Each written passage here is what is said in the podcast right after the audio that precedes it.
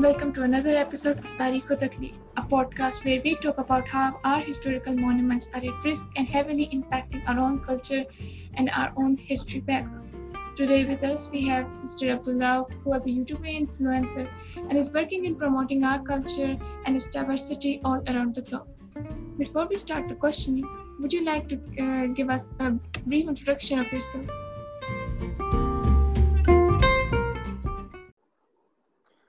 Uh, yes, uh, let me introduce myself. Uh, my name is Abdul Rauf, and uh, basically, I am a chemical engineer by profession, working in the largest uh, fertilizer complex of the country. On the other side, I am a traveler and known as Travel Diaries Pakistan to my followers. Interesting.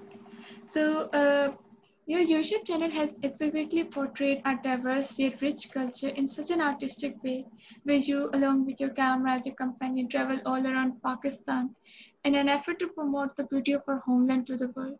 What was your inspiration behind such passion? Uh, well, uh, it's been more than 10 years. I have been traveling and wandering whenever I get time out of the busy schedule uh, back in 2013, I discovered my passion of traveling, exploring the beauty, culture, and history of this region. And a friend of mine later discovered that I should make vlogs and show our cultural and natural beauty to the world to ease out people wanting to travel, to highlight concerns our tourist attractions and places are facing due to the lack of attention by authorities. These historical sites are our treasure and must be well taken care of by the authorities and people as well. So that's the inspiration behind uh, all this scene. What were your views towards the fact that Pakistan's historical sites are immensely contributing towards our culture and identity? Uh, yes, uh, to me, Pakistan's historical sites represent some of the most amazing colors of history and its identity there are some of the best historical places that can only be witnessed in Pakistan. For instance, the archaeological ruins of Harappa and Mohenjo-daro that represent the oldest Indus Valley civilization, where the civilization actually started from. Then Taxila is a place of another cultural significance. Then there are so many forts built by Mughal and Rajput rulers of ancient history that can be witnessed throughout Pakistan all these sites are adding to our culture since we have learned so many things of businesses like cattle and crops farming decent ways of representing ourselves like wearing adornments using utensils for storage and stuff construction of houses and colonies and much more. Okay so what are your sensations and feelings when you visit such sites? And the thought hits you that one day their existence is going to vanish forever if no is taken soon for their preservation? Well, uh, I get a little worried when I see the dilapidated condition of our historical sites. Uh, the feelings hit me hard that these sites are marvels of history that were constructed so well within very limited resources centuries ago. Therefore, someone who is responsible must look after these sites, restore to original shape, and most importantly, earn revenue from its visitors and spend on the development of localities, vicinities, and produce resources for locals to ease out their lives. I'm telling you, my heart cried when I visited the Rawar Fort of Chalistan last year. Its devastated condition left me disappointed, but it was good to know that archaeology department was working to restore it up. But literally, repair work was too slow to slow down the pace of damage. So, what was the biggest problem you believe that these sites are actually facing now? Yes, there are a number of problems. Uh, like uh, uh, number one is the lack of interest and attention by authorities that is further aggravating their condition. I don't know what exactly is the reason behind this lack of interest. Maybe shortage of funds or something else. But one thing I strongly believe in that the funds that will be effectively spent for restoration of these sites can easily be recovered from tourists through proper planning. And this is the second major issue the lack of planning. And of course, the lack of exposure, which I am working on through my YouTube channel. This is another uh, third major issue, uh, uh I would say that uh, lack of exposure. I am not saying that government is doing nothing. Let me mention here that Harappa is much in better condition and they're also earning revenue from it. That's really good of them. Yet further exploration and excavation work should be continued at these sites. True. We truly believe that one of the major uh, problems that our sites is actually facing is the lack of ne- uh, is negligence, where people are not aware of such historical sites. There are lack of visitors over there, which truly removes their importance. And once the people themselves do not prioritize and give importance to these buildings, they uh, they are seen degraded in front of the world as well. So what you are doing is truly very important. And there's no cooperation between the government and the people of Pakistan themselves. The people blame the government, and the government blame the um, blame the people. So there's no cooperation between, and there's only the blame game that's happening. Um, so sir, where are you basically from? Uh, basically, I am from Multan and uh, I reside in Rahim Yar Khan. But I I consider the whole Pakis- Pakistan as my home. So do you think there's a very dif- a difficult access to these sites as well?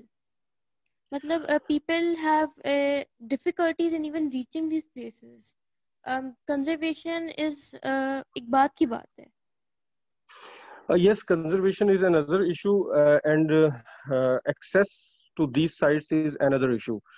Uh, so far, I have visited many uh, historical sites. Uh, at some, uh, for, some sites, there is access issue. Uh, I had to park my car around hundreds or 150 kilometers before I reached that site and hired another vehicle uh, that could reach that site.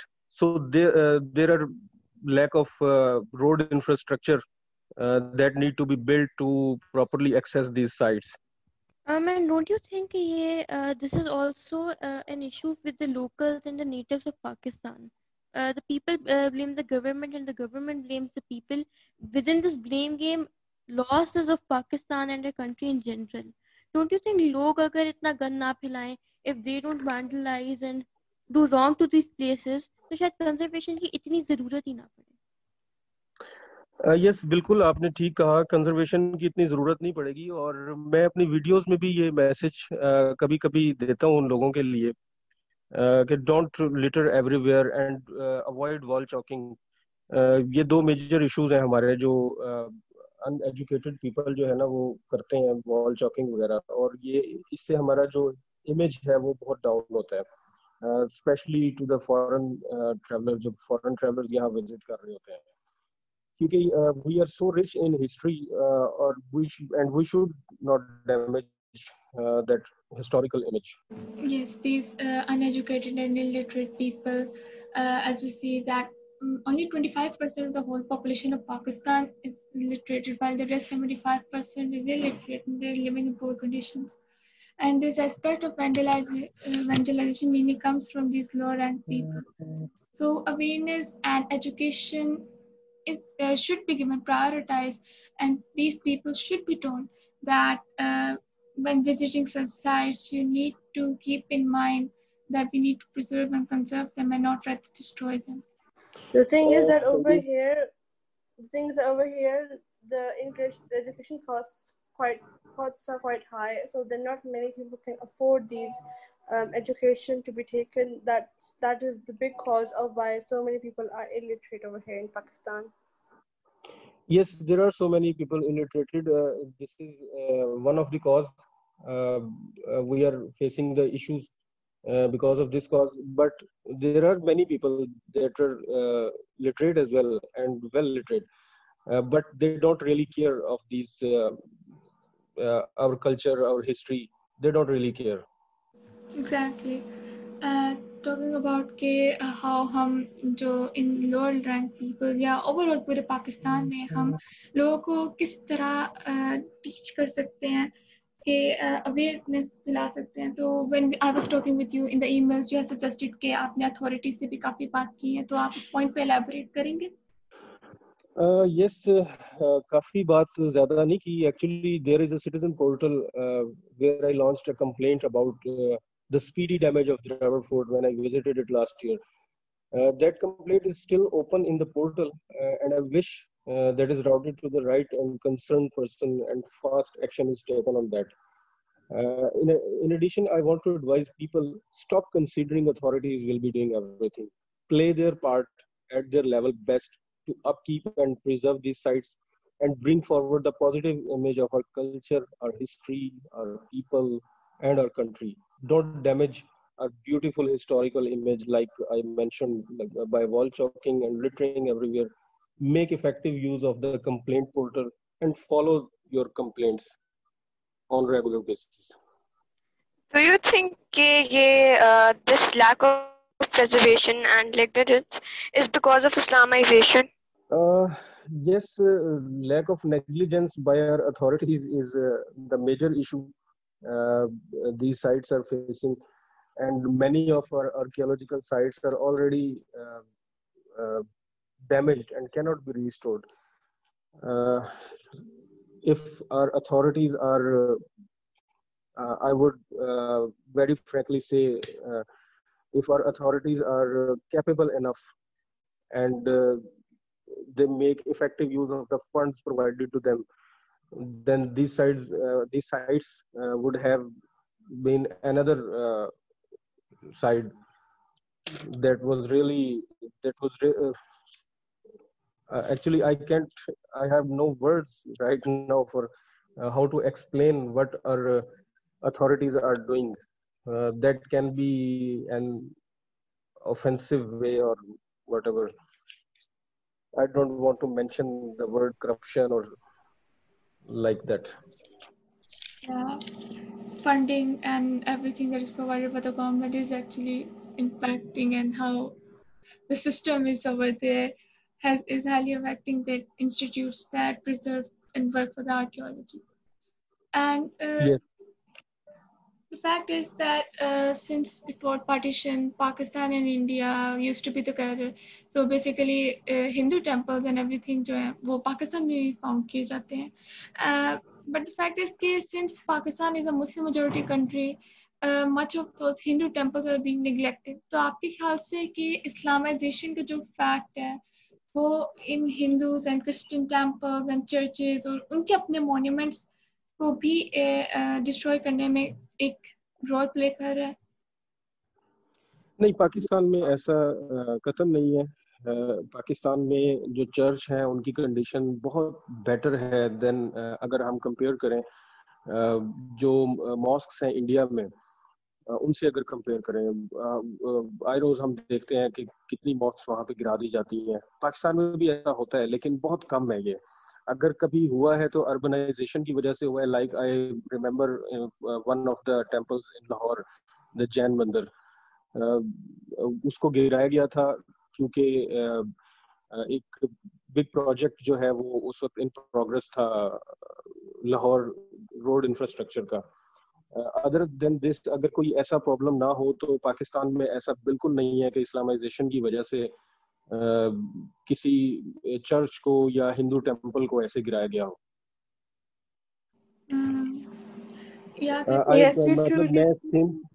Sorry for interruption मैं सिंध के पास रहता हूँ। प्रीमियर Khan is the last district of Punjab तो सिंध में मेरा बहुत फ्रीक्वेंटली मेरा आना जाना होता है और जो हिंदूज हैं वो सिंध प्रोविंस में सबसे ज़्यादा है पाकिस्तान में। और इतने बड़े बड़े वहाँ पे इनके टेम्पल्स मैंने देखे हैं, जो वेल ऑर्गेनाइज्ड हैं और वेल ऑपरेटेड हैं। लोग वहाँ जाते हैं विजिटर्स भी जाते हैं और जो वर्शिपर्स हैं वो भी जाते हैं और बहुत अच्छा उन्होंने ऑर्गेनाइज किया हुआ है और कोई उनको वहाँ पे तंग करने वाला नहीं है कि जैसे आयरोज थ्रेट्स मिलते हैं मुस्लिम्स ऑफ़ इंडिया को कि मस्जिदों के थ्रेट्स उनकी जान के थ्रेट यहाँ पे ऐसा कुछ नहीं है। We are so well from this aspect. Yes, I totally believe that over here we have an importance of other countries' monuments and we really care about them. And there's no such um, thing going like uh, we don't care about it or we are or we are uh, we destroying it or something. So that's quite good. But then, Yep. uh, कि even तो कि हम इन temples and इनकी monuments वगैरह पे impact नहीं डाल रहे बट जब हमारे अपने मोन्यूमेंट्स की बात आती है for example when the orange line train was to be place तो चुबुर्ची का कितने uh, आराम से उन्होंने प्रपोजल दे दिया we are to break down Chauburji if not कि पीपल अपनी आवाज़ उठाते and they would have protested I don't think Chauburji would have been standing here anymore um, इसमें अगेन मैं सिस्टम की बात करूँगा कि जो इस ऑरेंज ट्रेन की आपने पर्टिकुलरली बात की है तो इसमें जो सिस्टम के तहत जो रोल प्ले किया गया है बाय मैं नाम मेंशन नहीं करना चाहूँगा यहाँ पे। पंजाब गवर्नमेंट ऑफ़ कोर्स इसमें इंगेज थी। तो जहाँ पे किक बैक्स आ जाए ना, वहाँ पे फिर बड़ा मुश्किल होता है इन मॉन्यूमेंट्स को सेफ़ गार्ड करना। यही सिंपली मैं इस पे कहूँगा, मैं बहुत ज़्यादा बात नहीं करूँगा इस पे क्योंकि ये अदर दूसरी साइड पे चली जाएगी ये बात। सिंपली के जो हमारे अपने मॉन्यूमेंट्स हैं, उनकी फिर they they don't take care अगर उन्हें अपना फ़ायदा नज़र आ रहा है। एक, बचपन में एक मैंने एक अखबार में एक छोटा सा एक शह सुर्खी पड़ी थी कि पाकिस्तान मुफाद परस्तों के लिए जन्नत है। तो get my try to get my point जिसके लिए थोड़ा सा फ़ायदा है, यहाँ पे वो नहीं देखता कि मॉन्यूमेंट क्या है या लोगों के घर क्या है, वो फिर अपना फ़ायदा देख रहा होता है सिर्फ़।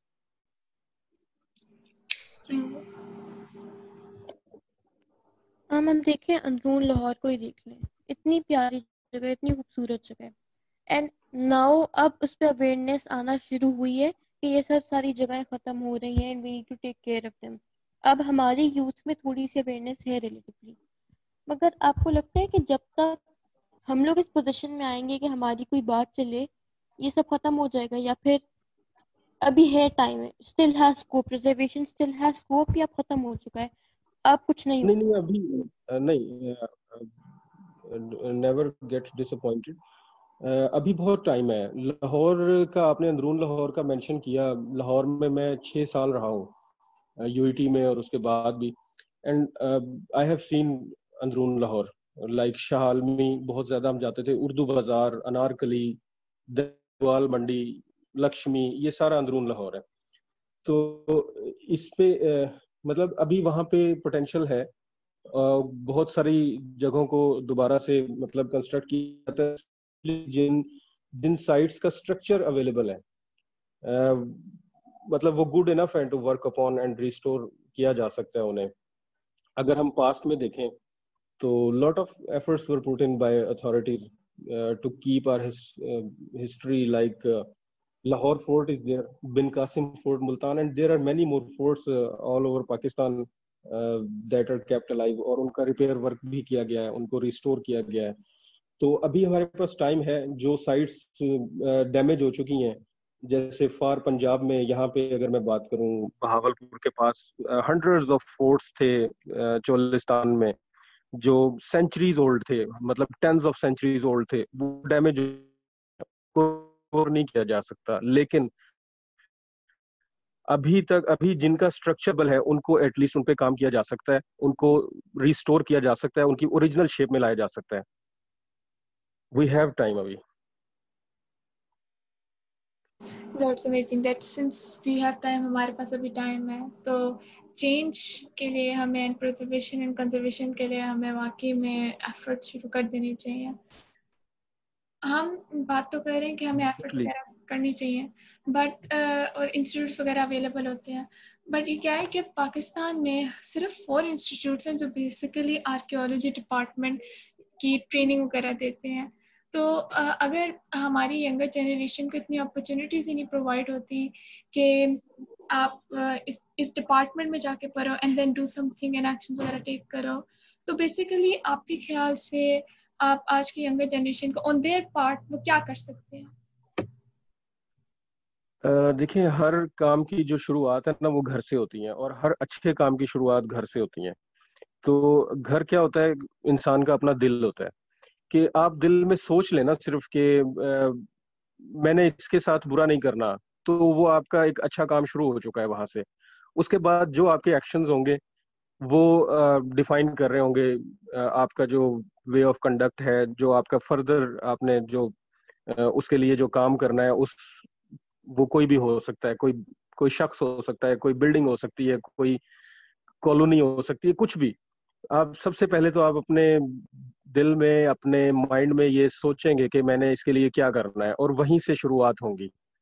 तो ऑफ़ कोर्स अपॉर्चुनिटीज़ जो है ना वो देनी चाहिए वो बहुत ज़रूरी है और यही जो मैं मेंशन uh, भी किया है मैंने कि लैक ऑफ़ इंटरेस्ट है लैक ऑफ़ अटेंशन है बाय अथॉरिटीज जो है ना uh, नहीं वो इसकी टेक केयर कर रहे।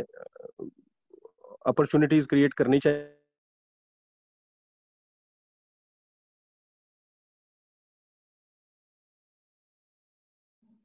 इन देन आपकी आवाज़ थोड़ी सी अट गई थी।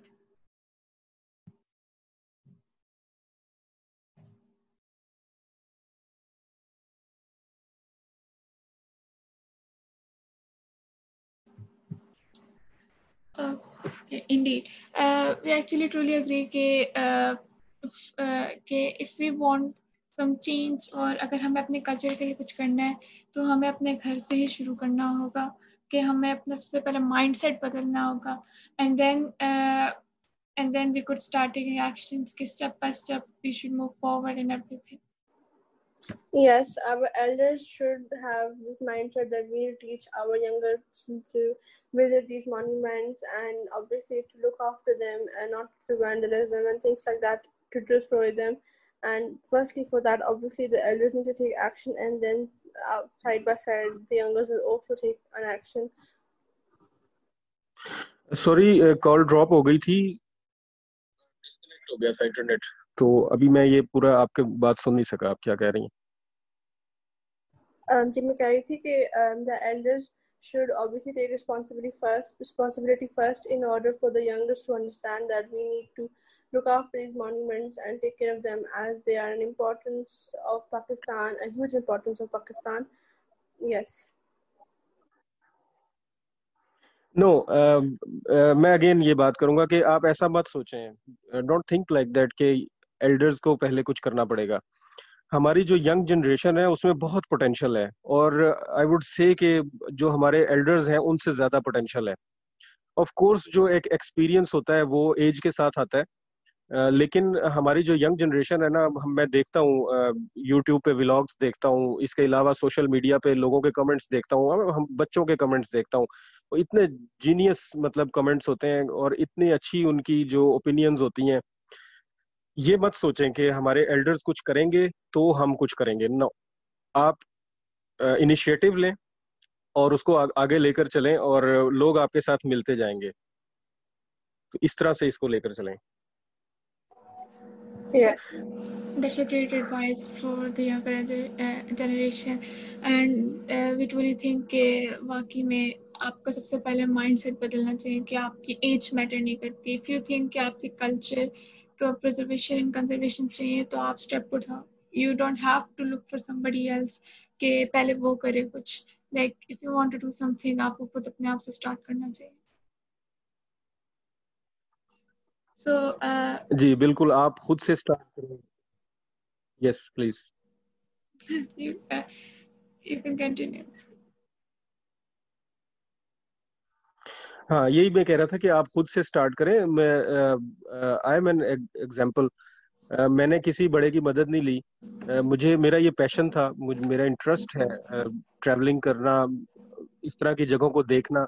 और फिर जब इस तरह की जगहों को देखते हैं ना, जैसे मैंने कहा ना कि आप इनिशिएटिव लेंगे तो आगे काम खुद चलता जाएगा। मैंने इनिशिएटिव लिया, इस तरह की जगहों को विज़िट किया और जब मैंने देखा कि यार ये जगह बहुत ज़्यादा डिलेपिडेटेड कंडीशन में है, इनको रिस्टोर होना चाहिए। आई वॉन्ट टू मेंशन कि द्रावड़ फोर्ट जो है ऑलमोस्ट इलेवन सेंचुरीज या almost eleven twelve centuries ago इसको बिल्ड किया गया था।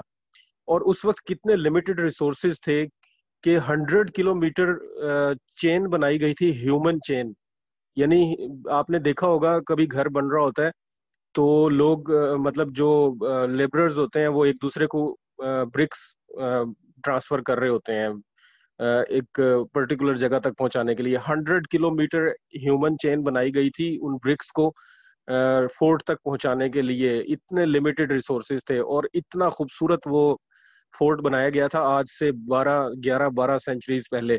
उसको हमने प्रिजर्व नहीं किया हुआ। उसकी बहुत बुरी कंडीशन है।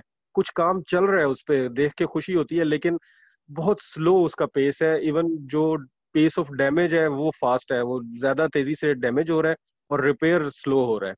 तो आई आई एम अफ्रेड के वो किसी दिन जो है ना, वो पूरा कोलैप्स हो जाएगा। उसका स्ट्रक्चर अभी भी तकरीबन वो कोलैप्स ही है। तो वो पूरा किसी दिन कोलैप्स हो जाएगा। तो आप मतलब मेरी एडवाइस यही है यंग जनरेशन के लिए आपके लिए कि आप इनिशिएटिव लें। जब आप विज़िट करेंगे ऐसी जगहों को तो आप खुद आइडियाज़ जनरेट होंगे और आपका दिल करेगा कि हम इसको हाईलाइट करें। हम कंप्लेंट्स जो है ना रजिस्टर करें और इन, इनको ठीक होना चाहिए इन जगहों को। Yes so we would like to thank you कि आप हमारे पॉडकास्ट पे आए and you talked about and give your own opinion thank you very much You're welcome. Uh, and I want to tell you that your project is good to highlight the problems uh, with our culture to help it preserve, and you're working on a noble cause. Uh, just don't limit it. I would again say, just don't limit it to your project or thesis only, but continue it in future as well, along with other endeavors of your life. Yes, sure. Why not? Okay, so that was our episode of Tariq and Takleek, where we had Mr. Abdul Rauf as our guest speaker. And we'll meet you in the next episode where we further break down these problems and issues.